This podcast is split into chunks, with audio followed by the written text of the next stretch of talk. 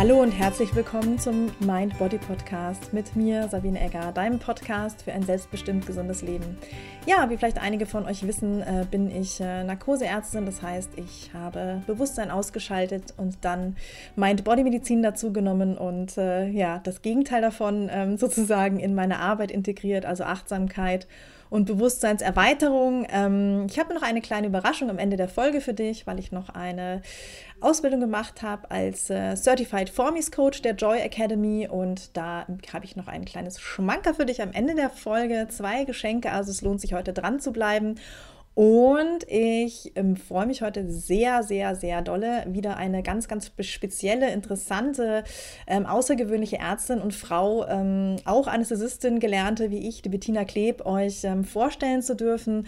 Und äh, seid gespannt auf dieses Interview. Es wird wieder mal Grenzen im Kopf sprengen und euch zeigen, wie du als Ärztin und Mensch selbstbestimmt und frei gesund leben kannst, und sind sicherlich auch viele Tipps für ähm, ja, Schmerzpatienten dabei, und ich freue mich einfach, dass äh, Bettina Zeit hatte für dieses Interview. Also wünsche dir ganz, ganz viel Spaß und viel Freude beim Reinhören. Ja, dann freue ich mich, dass ich heute die Doktor Bettina Kleb bei mir zu Gast habe. Es ist eine total schöne Geschichte eigentlich. Ich kann mich noch gut daran erinnern, dass ähm, wir uns, ich glaube zweitausend also irgendwie Anfang der zweitausender Jahre, ist echt schon lange, haben wir uns äh, im Unispital in Zürich kennengelernt, und ich habe damals sehr zu dir aufgeschaut und ähm, habe dich bewundert dafür. Ich glaube, du hattest schon dein erstes Kind und hast diese ganze Assistenzarzt-Anästhesiezeit mit irgendwie, äh, ja noch äh, Breastfeeding, sage ich schon, also Stillen und Muttersein kombiniert, also und, und hast da voll dein Ding durchgezogen. Also wir haben ja auch wirklich viel zu tun gehabt und wilde Dienste gehabt, und ähm, ich habe auch immer sehr geschätzt an dir, dass du so brutal herrlich und herzlich ehrlich bist. Und ähm, ich würde jetzt einfach gerne dich mal, ja, dich selber dich vorstellen lassen. Ähm, wer ist denn Bettina Kleb? Das ist ein bisschen eine große Frage. Ich weiß. Das ist ziemlich lange her. Das war, das war aber eine schöne Zeit. Und ich erinnere mich auch immer gerne, wie wir gekocht haben am Unispital. Ich koche da immer noch Kochrezepte. Genau. Also ich sage jetzt mal mehr zu, zu meinem beruflichen Bettina Kleb als zu meinem privaten. Gerne. Ich habe genauso wie du die Anästhesie gemacht. Und wie ging es dann weiter? Ich, mich, ich kam in die Organisation hinein. Sobald man als Oberärztin in der Anästhesie arbeitet, ist man ja nicht mehr so nahe am Patienten dran. Man organisiert. Ich bin dann immer wie weiter in die Organisation gekommen, habe auch O P-Management gemacht. Und dann irgendwann habe ich gedacht, mh, eigentlich fehlen mir die Patienten. Und eigentlich möchte ich auch mal wieder mit Patienten sprechen, wenn die wach sind und nicht einfach immer beim Schlafen zuschauen. Und habe mich dann für die Schmerztherapie entschieden, habe die Schmerztherapie-Ausbildung gemacht. Hypnose habe ich immer schon gemacht, schon, ich glaube sogar schon in Zürich, schon auf der Anästhesie. Und auch die Komplementärmedizin, das begleitet mich eigentlich seit dem Studium, und ich habe immer überall hineingeschnuppert, was könnte man machen. Ich sah immer Überschneidungen, aber habe nie so das für mich gefunden, was ich jetzt gedacht hätte. Aber das kann man wirklich für jeden Patienten brauchen. Bis ich eines Morgens nach dem Nachtdienst so auf meinen Zug gewartet habe, in der Buchhandlung gestanden bin und ein Buch über Mind-Body-Medizin gesehen habe. Und dann wusste ich, that's it. Genau. Und habe dann eben die Ausbildung gemacht in Essen für die Mind-Body-Medizin und bin da ja, wegen dem zurück ans U S Z und habe da die integrative Schmerztherapie gemacht. Also Schmerztherapie mit äh, Mind-Body-Medizin, mit Hypnose, mit komplementären Verfahren.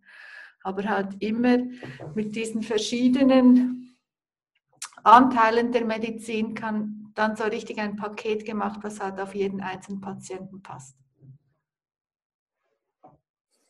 Und da stehe ich jetzt. Jetzt bin ich zurück in meiner Heimat, Brain Drain entgegenwirken, und bin in einer kleinen Stadt in Burgdorf in der Schweiz und leite da zusammen mit dem jetzigen Leiter, der irgendwann pensioniert wird, die Schmerztherapie. mega spannend. Ich war lustigerweise auch in Burgdorf letztes, ich glaube vorletztes Jahr im Januar. Sicher. Ja, habe aber keine Sonne gesehen, muss ich gestehen, weil ich einfach von sieben bis sechs gearbeitet habe und im Winter war es einfach dann sehr dunkel. Also ich habe, ich weiß nicht, wie es da aussieht. Eigentlich ganz schön. Ja, das hat man mir auch erzählt, aber das war einfach so der Berufsalltag eines Anästhesisten ja. dann. Ne? Ähm, was auch mal wieder spannend war, nochmal einzutauchen. Ich bin ja jetzt auch anderweitig unterwegs. Ähm, ich finde es total spannend, also dass du auch immer wieder so auf der Suche warst und kannst du vielleicht noch, also weißt du noch, welches Buch das war, was dich da gepackt hat, was dir in die Hände gefallen ist und warum hat es dich so gepackt? Ähm, es war Lisa Ranking, aber die lese ich mittlerweile nicht mehr, weil die geht ja schon ziemlich in die Esoterik, wobei sie eine gute Wegbereiterin ist. Also für mich war, oder die normale Medizin ist für mich wie, wenn man so ein Autogaragenbesitzer wäre und es kommt immer einer, der hat sein Rücklicht äh, kaputt und du siehst, du flickst es, er geht raus, fährt um die nächste Ecke und schlägt es sich wieder ab und kommt vorne wieder rein und du flickst es wieder. Das war für mich Medizin. Und wenn man ein Autogeschäft hat, eine, eine Werkstatt, dann kriegst du je, jetzt mal die Lampe bezahlt. Vielleicht ist es auch ein bisschen frustrierend, aber ich finde eigentlich, unser Gesundheitswesen kann nicht so funktionieren. Das hat mich immer frustriert, oder dass man, wir sehen in der Anästhesie eigentlich, hm, den sollte man wirklich, aber jetzt wirklich nicht operieren. Und du kannst so selten was dagegen tun, weil es dann auch zu spät und es würde auch dem Patienten schaden. Und wenn, wenn du auf dem O P-Tisch sitzt, sagst, äh, ich glaube, das ist nicht ihr Problem. Und halt diese Nachhaltigkeit. Und auch, was für mich sehr wichtig ist, ist mit den Patienten zusammenzuarbeiten. Also schauen, was wollen sie? Und das müssen eben zum Teil überhaupt nicht meine Werte sein. Also ich kann auch immer mit einem Patienten eine Therapie aushandeln, die, mich, die mir überhaupt nicht entspricht. Und dann gehen wir den Weg zusammen, bis wir uns irgendwo finden.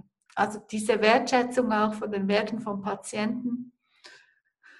Und dann vielleicht bei der Mind-Body-Medizin noch, wir können ja immer was tun. Wir brauchen keine Diagnose.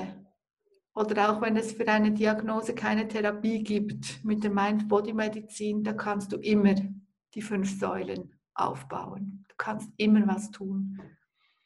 Das finde ich auch schön. Und ich glaube, das macht auch zufriedener als Arzt, Ärztin. Ich bin gerade sehr beeindruckt, weil ich... Ähm weil ich denke, das ist ein, das sind wahnsinnig schöne und weise Worte und ich glaube, das braucht ganz, ganz viel Reflexion und, wie soll ich sagen, Selbstmanagement, wenn du sagst, ich kann, obwohl ich ja der Arzt bin oder die Ärztin, ne, wo wir so ja auch so ein bisschen eigentlich erzogen worden sind, dass wir natürlich die Medizin und die Weisheit studiert haben und dass du dann einfach sagen kannst, ich kann äh, ja, mit dem Patienten zusammen eine Therapie aushandeln, die vielleicht für mich erstmal schwierig so zu akzeptieren ist, aber da trotzdem mit dem Patienten zusammen was entwickeln. Ich glaube, das, das finde ich wunderschön. Und ähm, ich würde gerne noch mal so ein bisschen äh, zurückgehen, wie, da hast du dich persönlich auch sehr verwandelt, also von, von, dem, von, dem, von der Anästhesistin, äh, na, die, die, die bespricht jetzt nicht mit dem Patienten oder das, das Anästhesieverfahren so, wir sprechen schon, aber den Plan hast ja eigentlich du und ähm, auch die Durchführung und Umsetzung auch, wie, wie kam das, also wie bist du von diesem Moment, wo du das Buch gelesen hast, ich nehme an, es war Mind over Medicine, ich weiß nicht, wie es auf Deutsch heißt, genau. War tatsächlich auch mein erstes, ähm, was mich sehr, sehr ins Nachdenken gebracht hat, wie war dann, wie ging das weiter, also wie bist du dann den, die Mind-Body-Medizin diesen Weg gegangen und wie? Also ich glaube wirklich, es war, also ich, ich finde auch, was man vielleicht noch vorausschicken muss, ich finde Anästhesisten sind extrem empathische Menschen und ich glaube auch, dass wir in die Anästhesie gehen, weil wir eben viele von uns Menschen auch mögen. Und mir ging es auch so, ich habe zuerst innere Medizin gemacht und das kam mir alles viel zu nah, ich war damals viel zu jung. Und ich fand in der, in der Anästhesie, du, du kannst die Menschen ganz nahe an dich heranlassen, du kannst dich um sie kümmern. Ich habe auch immer meinen Assistenzärzten gesagt, du musst den Patienten mögen. Du hast die zehn Minuten Zeit und dann, wenn du den Patienten magst, dann wirst du eine tolle Anästhesie machen. Also es ist sehr was Schnelles und sehr was Intimes, eigentlich schon, finde ich. Und ich glaube, eher mit dem Alter habe ich gelernt, das auch im Wachzustand besser, bessere Pakete zu machen. Also dass die nicht gleich in meinem Herz sind und dann wieder ganz weg, sondern dass es so einen Austausch gibt. Genau. Und ich habe mir tatsächlich schon überlegt, ob ich direkt so ins Management gehe. Ich habe das auch gerne gemacht, hatte die ganzen O Ps alle im Kopf und aushandeln, welcher Chirurge kriegt welche O P-Kapazität, das ist ganz was Spannendes. Und ich habe dann einfach mir so überlegt, ich weiß gar nicht, wie alt ich da war, wahrscheinlich irgendwie Mitte, Ende dreißig, was mache ich jetzt den Rest meines Lebens? Weil ich fand, ich kann nicht Anästhesie gut machen und diesen ganzen Managementbereich gut machen. Also ich muss mich entscheiden. Und ich bin dann einfach so schnuppen, hospitieren gegangen an verschiedenen Orten und habe dann einfach gemerkt, die Schmerztherapie, das ist eigentlich schon meins. Weil, also ich habe ich habe sogar Psychiatrie, Psychosomatik, alles geschnuppert. Und ich glaube einfach, die Schmerztherapie ist früher. Da sind die Menschen noch nicht so am Ende, noch nicht so kaputt. Wenn man Glück hat, kann man da einsteigen und noch ganz viel Positives bewegen, bevor wirklich Matei am Letzten ist. Wobei nie Matei am Letzten ist. Aber ähm, es ist dann einfacher. Also ich glaube, die Psychiatrie ist dann noch eine Stufe nach uns eigentlich. Wo, wenn wir die Patienten früh oder die Menschen früh herausfischen. Also die kommen halt mit Nackenschmerzen und wenn ich sehen kann, das geht Richtung Burnout oder so, dann kann ich die da schon abholen und kann mit denen schon Mind-Body oder irgendwas machen und die begleiten, damit es gar nicht so weit kommt. Also ich finde, die Schmerztherapie ist etwas sehr Prophylaktisches. Und vielleicht im Gegensatz zum Hausarzt haben wir mehr Zeit. Was war die Frage? Ja, wie, da komme ich gleich nochmal drauf, aber ich fand das ähm, jetzt, war schon wieder pures Gold, ganz, ganz spannend, was da drin ist und ähm, finde es auch schön eben, wie du das so beschrieben hast, wie es dir eben ging äh, in der Anästhesie und ähm, auch in der inneren Medizin und wie sich das für dich so verändert hat und wie du da auch anders jetzt irgendwie mit umgehst und dieser Wunsch, ähm, ja, nicht das Rücklicht nur zu flicken und dann kommt es wieder und dann, ja, so, so, sondern irgendwie vorher einzugreifen und die Ressourcen, die vielleicht da sind äh, oder ganz sicher da sind, einfach früher sozusagen im, zu unterstützen. Ne? Ähm, und da ähm, hast du vollkommen recht, braucht es ein anderes Setting als, äh, als ein O P-Bereich, äh, ähm, der halt auch einfach sehr schnelllebig ist. Ich glaube auch ganz generell unser Medizinsystem. Bin ich jetzt mal gespannt, was du mir gleich erzählen wirst, aber ähm, wie du da für dich die Mind-Body-Medizin, also ich glaube, du hast erst die Ausbildung gemacht, ne, in Essen. Und ähm, wie bist du danach weitergegangen? Also wie, ich habe das selber ja auch gemacht und ich habe das so als zwei Welten empfunden. Also die eine Welt war so meine Klinik, meine Anästhesie und mein O P-Bereich und dann war erstmal so die andere Welt, die Mind-Body-Medizin und ich habe lange überhaupt nicht gewusst, wie ich das zusammenbringen soll und, und habe das so als großen Spagat empfunden. Dadurch, dass ich natürlich dann vieles selber gelebt habe, ähm, ist es so verschmolzen und ich habe selbst in der Anästhesie irgendwie, ja, habe ich andere Anästhesien gemacht. Ich möchte es gar nicht irgendwie, weiß ich nicht, es ist mhm. besser geworden. Also ich bin als Ärztin und als Mensch besser geworden ähm, ja. und wirksamer. Das finde ich total interessant. Und ähm, es hat mich jetzt schlussendlich ja auch auf den Weg gebracht, das Ganze für mich so zu leben, wie es für mich passt. Ähm, habe mich ganz aus dem Klinikbetrieb zurückgezogen und mache das ja wirklich ähm, als Einzelunternehmerin, eins zu eins Coaching und, und eins zu X in Kursen.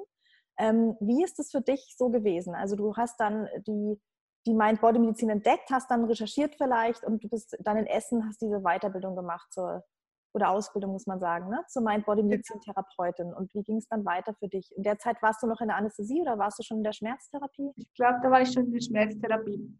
Ich glaube, noch eine kleine Klammer, ich habe halt immer schon die Hypnose gemacht. Mhm. Also ich habe immer schon die Patienten gekriegt, die sich nicht in den O P getraut haben, die man nicht mehr anästhesieren konnte. Und das war auch schon integrativer jetzt sogar im O P drin. Also das habe ich schon in der Anästhesie gehabt. Und genau als ich die Ausbildung gemacht habe, war ich schon in der Schmerztherapie. Also vom ersten Moment an, wo ich den Tempel der Gesundheit gesehen habe, habe ich den auf meinem Pult liegen gehabt und wirklich ab dem ersten Tag habe ich immer die Anamnese so aufgebaut. Und eben auch, weil ich die Hypnose schon hatte, konnte ich da die Entspannungssäule bereits halt ohne Ausbildung schon immer aufbauen. Und ich war dann, ich habe dann die Ausbildung gemacht und bin zum Chefarzt gegangen und habe gesagt, so, und jetzt mache ich schöne Gruppenkurse. Und der so, hm, Frau Kleb, nein, das machen Sie jetzt nicht. Und dann habe ich mal gedacht, ja, ich mache jetzt meinen Lebenslauf, mein C V mal aktuell, mal schauen, wo ich mich bewerben könnte. Und in der gleichen Woche hat mich Claudia Witt von der Uni Zürich angerufen, ob ich nicht Lust hätte, eine integrative Mind-Body-Schmerztherapie aufzubauen. Und das ist dann halt so ein Zeichen, wie du vorher gesagt hast. Okay. Ich konnte dann sagen, ja, ich schicke dir in zehn Minuten mein, mein C V. Genau, und so kam das. Also die Bettina kanntest du nicht, äh, Claudia, sage ich, Bettina, also du bist ja Bettina. Claudia kanntest du nicht vorher? Die Claudia Witt. Claudia kannte ich schon. Also ich war sogar bei ihr hospitieren, bevor ich die Ausbildung angefangen habe. Also ich habe wirklich halt auch gewusst, das ist jetzt die, die in der Schweiz Mind-Body macht. Mhm. Und war hospitieren, habe mir das organisiert oder mit Hilfe eines Freundes organisieren können. Und sie war eben auch wiederum in der Hypnosegesellschaft, wo ich mich dann auch immer schön zugesetzt habe. Also sie kannte mich schon. Oder es war jetzt nicht so, genau. Überall, wo sie war, bin ich halt auch aufgetaucht. Ja, so ging das. Und dann habe ich ziemlich schnell eben, also als ich die Ausbildung fertig gemacht habe, den, den Kurs, den ersten, den man braucht zum Abschluss, oder für die, für die Mind-Body-Medizin, den habe ich noch zu Hause gemacht. Da hatte ich keine Stelle, da war ich zwischen den beiden Stellen drin. Das war auch sehr schön. Und dann in Zürich halt direkt Mind-Body-Medizin. Im Zentrum der Mind-Body-Medizin der Schweiz. Genau. Und da hast du dann Gruppenkurse gemacht? Mhm. Oder auch eins zu eins Patienten betreut? Beide. Wie sah das genau aus? Beide. Also ich glaube wirklich von dem Moment an, als ich dann das Buch von Dobosch und Paul gelesen habe, habe ich wirklich immer, habe ich nie mehr ohne Mind-Body-Medizin irgendwie gearbeitet. Das, das war so das Handwerkszeug, das ich bekommen habe von Anfang an. Also im Einzel heißt es halt, dass es im Erstgespräch immer den Tempel gibt. Es gehört immer zur Anamnese, die Ressourcen zu erforschen, genauso wie die Schmerzen zu erforschen. Und es gibt immer ein Angebot am Ende der Erstkonsultation, was man alles tun könnte. Und dann können Sie Patienten das selber aussuchen und die Patientin. Und dann machst du, also das muss ich mir so vorstellen, dass in, in Zürich dann das wirklich einfach so, du bist dann angestellt als Ärztin da oder Oberärztin und ähm, machst diese Mind-Body-Medizin-Kurse. Wie sieht so dein Arbeitsalltag denn da aus? Ähm, also ich hatte immer eigentlich einen Kurs pro Woche. Also das gibt, geht zehnmal. Und die anderen Tage hatte ich normal Sprechstunde. Und da gibt es halt Leute, die man auch wieder an die konventionelle Medizin zurückschickt, einige, die man selber machen kann, einige, die in andere komplementärmedizinische Verfahren schickt. Ich finde, es geht halt immer darum, bei jetzt bei Schmerzen und bei allen chronischen Krankheiten, dass man so ein Team macht, dass man auf mehreren Schienen fährt. Ich habe da auch Konzilien gemacht, also da kamen wirklich auch Anfragen von der Station, wir brauchen da jetzt mal ein bisschen Entspannung. Dreimal der Wolkensessel auf der Onkologie, bitte. Und dann haben wir das wirklich auch da gemacht. Oder eben auch immer weiter Menschen, die Angst hatten, in die O P zu gehen, wirklich auch in die O P zu begleiten mit, sei es Mind-Body-Medizin, Atemtechniken oder Entspannung oder Hypnose. Ja, und dann die Gruppenkurse halt, das ist, sind wir uns als Ärztinnen extrem nicht gewöhnt, dass du plötzlich mit acht Menschen konfrontiert bist. Ja, drei Stunden ein Programm gestalten, fand ich unglaublich spannend, unglaublich bereichend und auch wahnsinnig zu, schön zu sehen, wie sich die Menschen eben gegenseitig helfen. Und es braucht dann üblicherweise Anlaufzeit, drei Kurse, dann kommt irgendwie der große Crash, und du fühlst dich, oder ich habe mich manchmal gefühlt wie so von einer Horde Pferde überrannt, und dann formatieren sie sich und brauchen dich eigentlich nicht mehr, und das ist, das finde ich das Schöne, oder? Sie, sie sind dann, also ich habe immer noch Patienten von früher, die rufen mich vielleicht einmal pro Jahr an oder sagen, hey Bettina, mir geht es immer noch gut oder so. Oder ich, ich muss mal wieder drei Tage zu Hause bleiben, machst du mir ein Zeugnis, aber sonst sind die absolut selbstständig, sind tolle Menschen, haben Spaß am Leben und haben vielleicht noch Schmerzen oder nicht, das weiß ich überhaupt nicht, weil es nicht mehr Thema ist. Mhm. Wie schön. Sehr, sehr spannend und ähm, auch schön zu wissen, dass es ja mehrere Orte gibt. Einer davon ist Zürich, wo das so ähm, ja, am Unispital tatsächlich schon so, ja, wie soll ich sagen, Teil der Medizin geworden ist. Mhm. Ne? Also das finde ich irgendwie ganz, genau. ganz schön. Wie ist denn dein Weg dann weitergegangen? Ich weiß, du bist ja jetzt in Burgdorf, hast du ja erzählt. Ähm, was machst du da jetzt genau? Außer dem Brain Drain entgegenzuwirken. Nein, nicht nur. Also auch zum Beispiel für meine eigene, Lebens, meine eigene Lebensqualität. Ich kann jetzt mit dem Fahrrad zur Arbeit. Also war halt wieder ähnlich. Ich habe mich dann entschieden, nicht mehr immer nach Zürich zu fahren, habe gekündigt, hatte ein paar Stellenangebote und da hat Burgdorf ausgeschrieben, sie suchen eine zukünftige Leitung Schmerztherapie mit Anästhesie, interventionelle Schmerztherapie, Psychosomatik, Komplementärmedizin und integrative Medizin. Also die haben mal sowas gesucht. Da gab es dann auch genau eine Person. Ich glaube, die noch eine zweite haben. Ist, also sie haben es lustigerweise gesucht, aber ich glaube, sie sind sich nicht so bewusst, wie selten das eigentlich ist. Ja. Genau.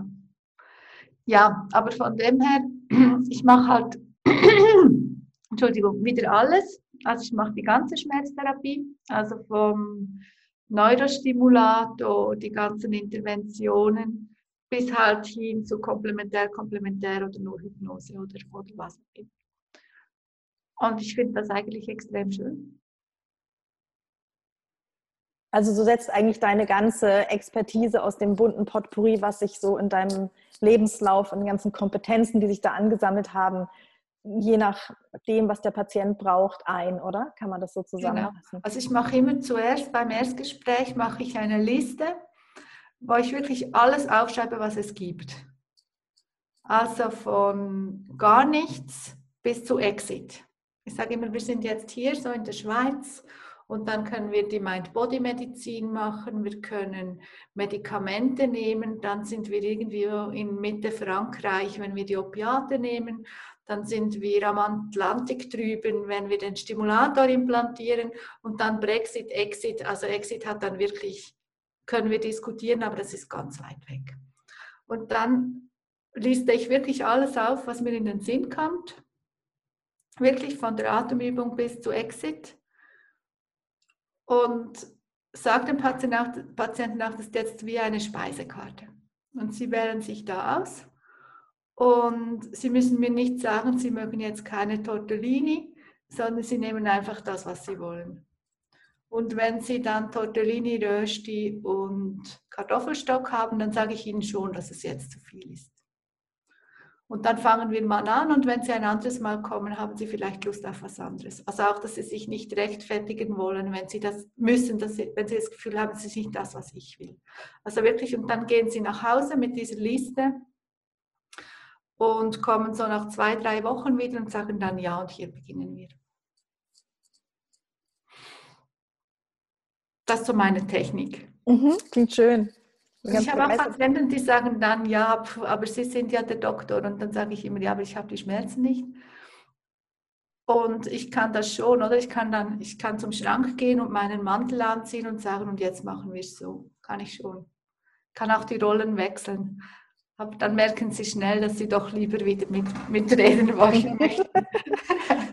Genau. Mhm. Schön. Was würdest du denn, weil ich das viel gefragt werde, ähm, Also ich, es klingt toll, wie du das so für dich in deinem Klinikalltag und einen Teil Mind-Body-Medizin oder vielleicht auch einen großen Teil ähm, so leben kannst. Ich kriege ganz, ganz viele ähm, Anfragen von ja, jungen Kollegen, die da auch Lust drauf haben und die aber den Weg für sich nicht so sehen. Was würdest du denen denn mit auf den Weg geben? Was wäre denn, was wär denn dein, deine Idee? Also ich glaube schon, die Basis ist, dass ich selber weiß, was ich will. Dass ich, egal wie klein mein Gebiet ist, das da so lebe. Und auch wenn alle anderen über mich lachen, ist halt so. Und das geht meistens zwei, drei Monate und dann rufen sie dich und sagen, wir haben da den schwierigen Fall, kommen Sie doch mal. Es war auch immer in Zürich, ich weiß nicht, ob du da auf der Herzanästhesie warst, da hat immer der Oberarzt gesagt, ja, immer Frau Kleb muss immer in die Hypnose. Was ist das für ein Quatsch?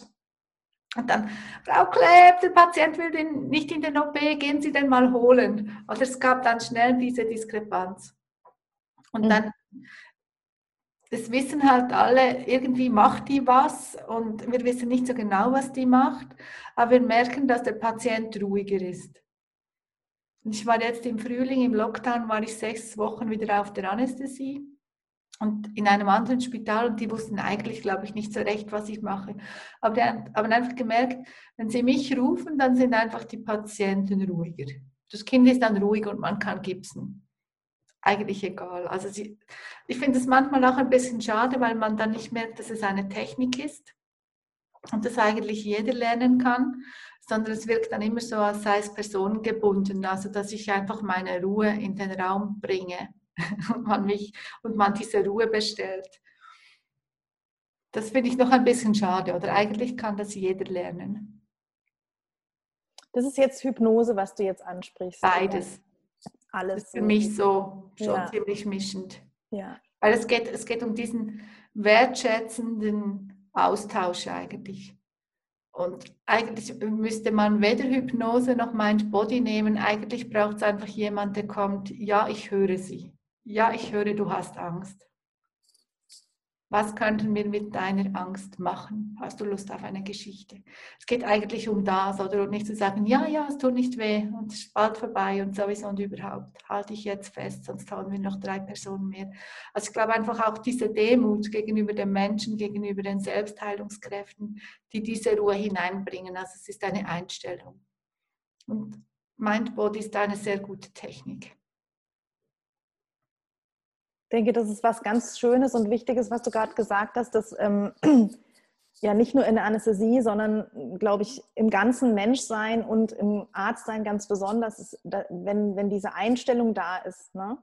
Und diese, diese, wie du sagst, so Demut vor, vor und Achtung und Respekt vor dem, der da mit seinem Problem zu dir kommt und ähm, auch zu verstehen, dass der der Experte ist für sein Problem und seinen Körper und dass du ihm zwar helfen kannst, natürlich unterstützen, aber dass du niemals irgendwie dir anmaßen kannst, zu sagen, wie stark sind jetzt die Schmerzen nach X Y O P oder welche ja. Symptome hast du jetzt, die dich quälen. Ne? Und, und ähm, das finde ich super, super interessant und das... Ähm, wie du das so sagst, ne? Eben du kannst durch die, du kannst verschiedene Techniken für dich lernen und die kann wirklich auch jeder lernen. Und diese Einstellung kannst du auch für dich schon, schon heute umsetzen, ohne dass du eigentlich irgendwas gelernt haben musst. Ne?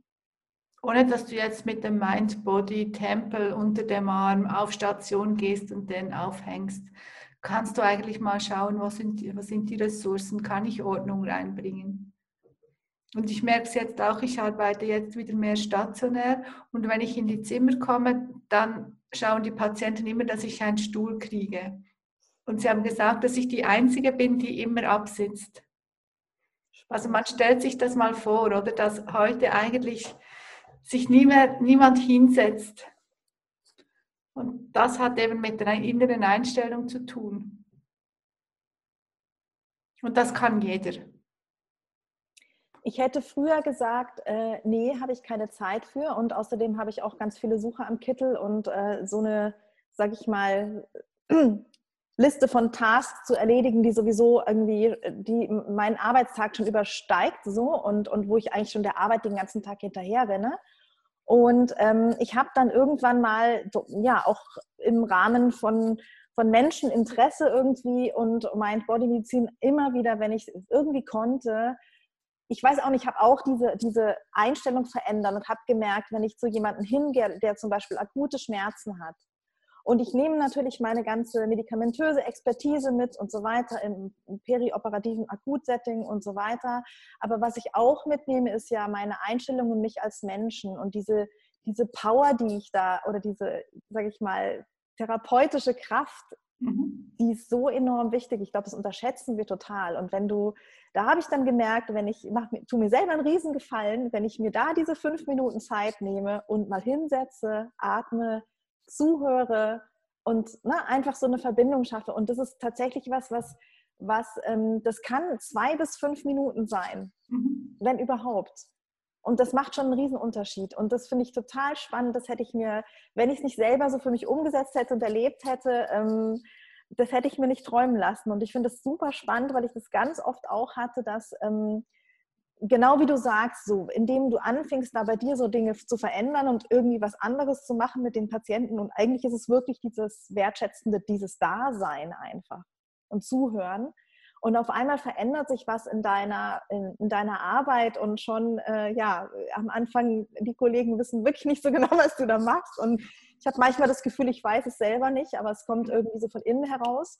Oder ich wusste es selber nicht und ähm, ich habe Ich bin nachher auf einem vierundzwanzig-Stunden-Dienst, dann willst du auch nachts möglichst irgendwie Frieden haben, weil sowieso der äh, Gebärsaal und die Intensivstation noch was von dir wollen. Also ist es gut, wenn die auf Station wenigstens irgendwie keine Schmerzen haben und Übelkeit erleiden.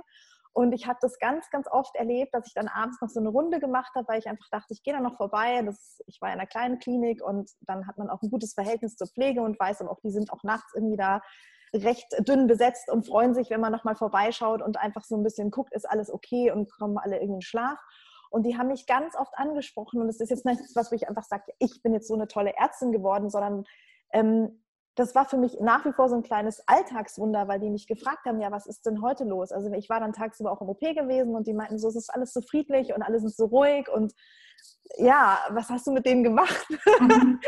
Und ich habe mir gedacht, ja, das ist total spannend, weil eigentlich habe ich nur meine eigene Achtsamkeitspraxis mit in den, in den oder meine ganze Mind-Body-Medizin, ähm, die ich selber für mich lebe, so mit in meinen Alltag genommen und, und bin mit mir selber auch ganz anders umgegangen äh, oder jede Seite mit mir selber anders um. Und das macht dann so einen Unterschied, das hätte ich nie gedacht. Und das ist, das ist was sehr Schönes, das ist was, was du vorhin, glaube ich, auch gesagt hast, was dich als Arzt auch in deiner Rolle äh, oder als Ärztin ähm, entlastet. Ne, weil du diese, weil du Wirksamkeit auch abgibst, ne, an, an deine Patienten. Ich glaube, häufig sagen alle, oder, ich habe diese Zeit nicht. Ich habe jetzt gestern Abend noch einen Mann gesehen, der war extrem unruhig. Und ich bin mir sicher, ein normaler Assistenzarzt jetzt, der hätte aufgeschrieben, Haldol oder so. Und dann wäre er eine halbe Stunde später, hätte die Pflege wieder angerufen, Temesta. Und der hätte alle dreiviertel Stunde ein, einen Anruf gekriegt, oder? Und ich habe mich dann hingesetzt, eben auf meinen berühmten Stuhl, und gesagt, ja, was ist dann das Thema? Und wir haben es rausgefunden, wir haben die Person, die es betrifft, angerufen, das hat er dann selbst gemacht, ich war nach zwanzig Minuten draußen. Und ich bin mir sicher, oder wenn man sich diese zwanzig Minuten nicht nimmt, dass man siebenmal mehr zu tun hat in der Nacht.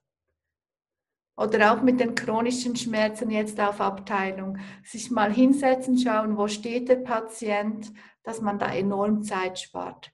Und ich habe auch damals noch auf der Anästhesie, ich war eigentlich eher immer die Schnellste als die Langsamste. Alle haben immer gesagt, ja, so viel Zeit haben wir nicht.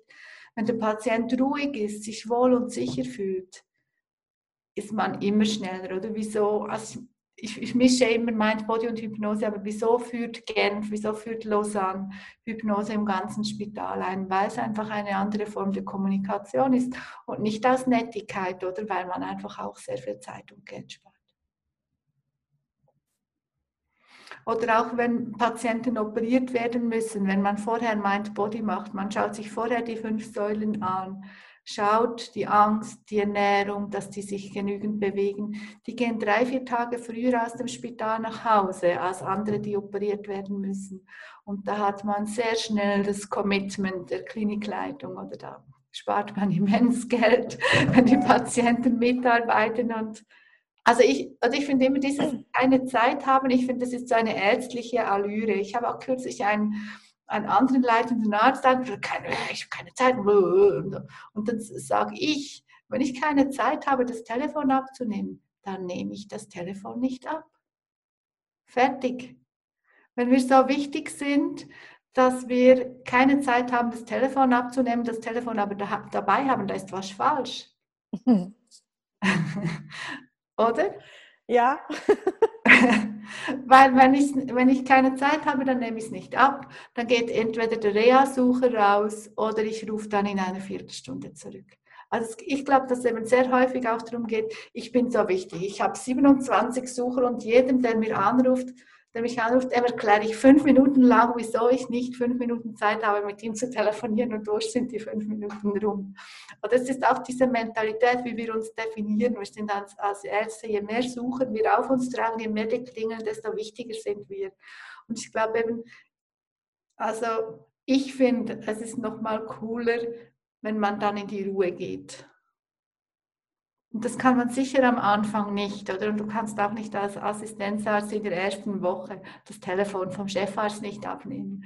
Aber ich glaube, aber ich glaube so, so ab Oberarztebene kannst du das.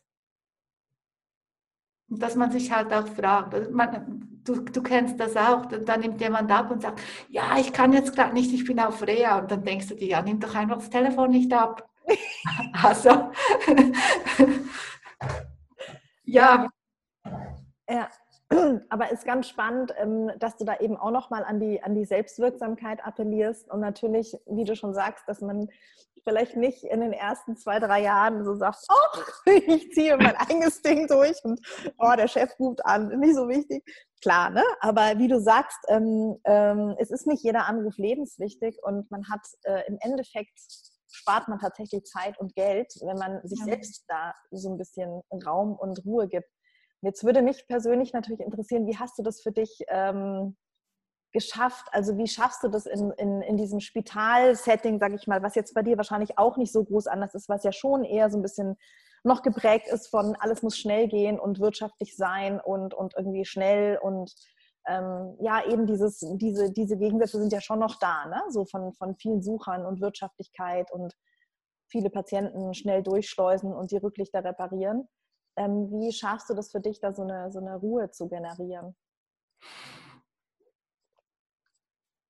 Also ich, ich glaube einfach, ich bin wirtschaftlich, ich bin schnell, weil diese Techniken schneller sind, weil der Patient viel mitarbeitet. Ich kenne mich aus mit den ganzen Abrechnungssystemen, da profitiere ich doch, dass ich das ganze Management-Zeugs gemacht habe. Und ich denke, also ich für mich habe immer, je nachdem wie gestresst ich bin, habe ich drei bis fünf extra Plätze. Also die bekommen Patienten, die mehr brauchen, als man übers Normale abrechnen kann. Und auch mehr Energie brauchen. Also es sind auch die, die mir übers Wochenende ein E-Mail schicken können. Aber es geht immer, wenn ich fit bin, fünf Plätze, wenn ich weniger fit bin, drei. Und ich meine, fünf Patienten kannst du an jeder Klinik, kannst du finanziell kompensieren mit allem anderen, was man macht. Und das bedeutet aber auch, dass du bei dir bist und merkst halt, wann, wo ist deine Energie, ne? Genau. Und deshalb habe ich nur drei oder fünf. Oder ich könnte auch abends länger bleiben und die in meiner Freizeit machen, mache ich nicht. Oder das ist, jetzt im Moment habe ich nur drei Plätze, weil ich sonst noch viel zu organisieren habe. Sonst habe ich manchmal fünf. Und mehr, mehr geht einfach nicht. Da muss ich andere Therapeuten beiziehen. Ich glaube, es lohnt sich schon auch immer in der komplementären, in der integrativen Medizin, sich auch mit den Abrechnungssystemen halt auszukennen. Ja, vielen Dank erstmal. Ich würde vielleicht nochmal in einem anderen Interview, weil wir sind jetzt doch schon eine Weile dran, mit dir auch mal über die Hypnose gerne reden. Ich würde die Bücher, die wir erwähnt haben, auch nochmal verlinken und ja, alles, was so zur Mind-Body-Medizin erwähnt wurde und die Kliniken, die wir genannt haben. Möchtest du, Bettina, noch was ja, an die Zuhörer und Zuschauerinnen und Zuschauer, möchtest du noch was, was sagen abschließend? Also ich würde es mal in die Berufspersonen, ich glaube einfach, es lohnt sich extrem, dass man seinen eigenen Weg geht. Auch wenn man belächelt wird, ähm, wenn wir unseren eigenen Weg gehen, dann haben wir Spaß bei der Arbeit und dann ist es einfach viel toller. Also das lohnt sich einfach, dass man seinen eigenen Weg geht. Und irgendwann kommt man schon an einen Punkt, wo man dann auch geschätzt wird.